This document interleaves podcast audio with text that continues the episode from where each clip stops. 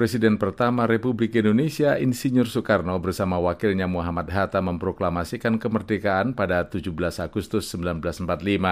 Namun kemerdekaan sejati dan diakui secara resmi diperoleh pada 27 Desember 1949 ketika Belanda akhirnya menyerahkan kedaulatan kepada Indonesia. Selama masa sekitar empat setengah tahun, Indonesia terus terlibat dalam serangkaian perundingan dan perang kemerdekaan di dalam negeri serta perjuangan melalui diplomasi di dunia internasional Now.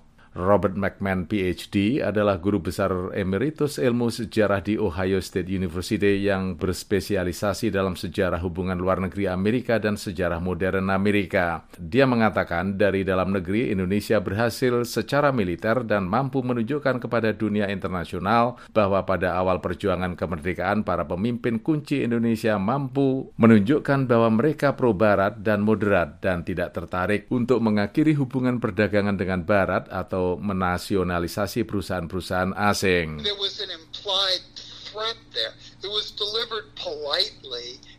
Ada ancaman tersirat dan itu disampaikan dengan sopan dalam bahasa diplomatik, tetapi tetap saja itu jelas merupakan ancaman tersirat.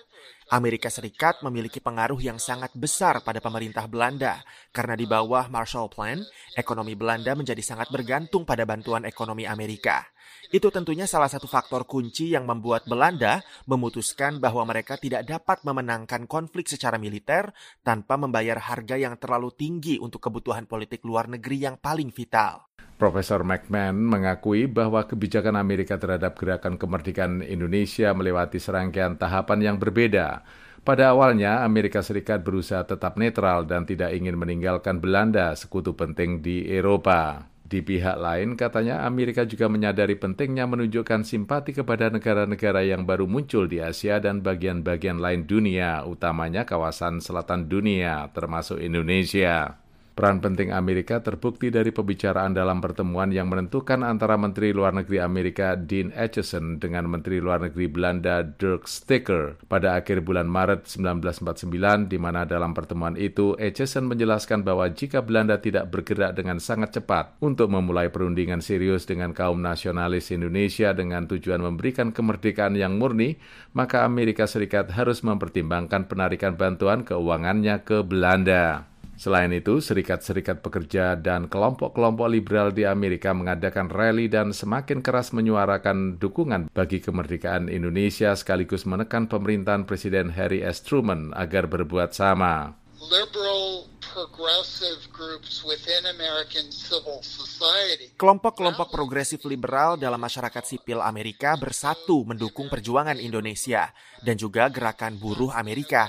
Kongres organisasi-organisasi industri tampil untuk mendukung gerakan kemerdekaan Indonesia. NAACP mendukung gerakan kemerdekaan Indonesia dan ada banyak suara di Kongres Amerika yang mendukung. Jadi yang terjadi adalah adanya tekanan pada pemerintahan Truman dari Kongres dan dari aliansi buruh, kelompok-kelompok yang memperjuangkan hak-hak sipil, kelompok Afrika Amerika yang termasuk di antara mereka menyuarakan dukungan terkuat bagi rakyat Indonesia. Hal senada disampaikan oleh Romo Baskara Tewardaya SJ PhD, sejarawan dan dosen program pasca sarjana Universitas Sanata Dharma di Yogyakarta yang mengakui bahwa peran Amerika dalam perjuangan kemerdekaan Indonesia sangat kompleks dan panjang ceritanya. Tetapi secara singkat bisa dikatakan bahwa Amerika memainkan peran besar. Bisa dikatakan bahwa Amerika itu punya peranan yang cukup besar, kalau bukan sangat besar, di dalam proses perjuangan kemerdekaan Indonesia, terutama untuk mencapai pengakuan internasional pada tahun 1949 itu. Sejarawan dari Universitas Sanata Dharma Yogyakarta itu mengaku telah menemukan dokumen berupa telegram tahun 1948 yang dikirimkan oleh George Marshall, Menteri Luar Negeri Amerika dan pencetus Marshall Plan, kepada Duta Besar Amerika di Den Haag yang mengatakan bahwa Amerika mendengar Belanda merencanakan agresi militer kedua ke Indonesia dan Amerika menyatakan menentang keras rencana itu. Dia menambahkan bahwa dalam konferensi meja bundar di Den Haag tahun 1949, Amerika menekan Belanda supaya segera mengakui kemerdekaan Indonesia. Dari VOA Washington DC, saya Leona Triono.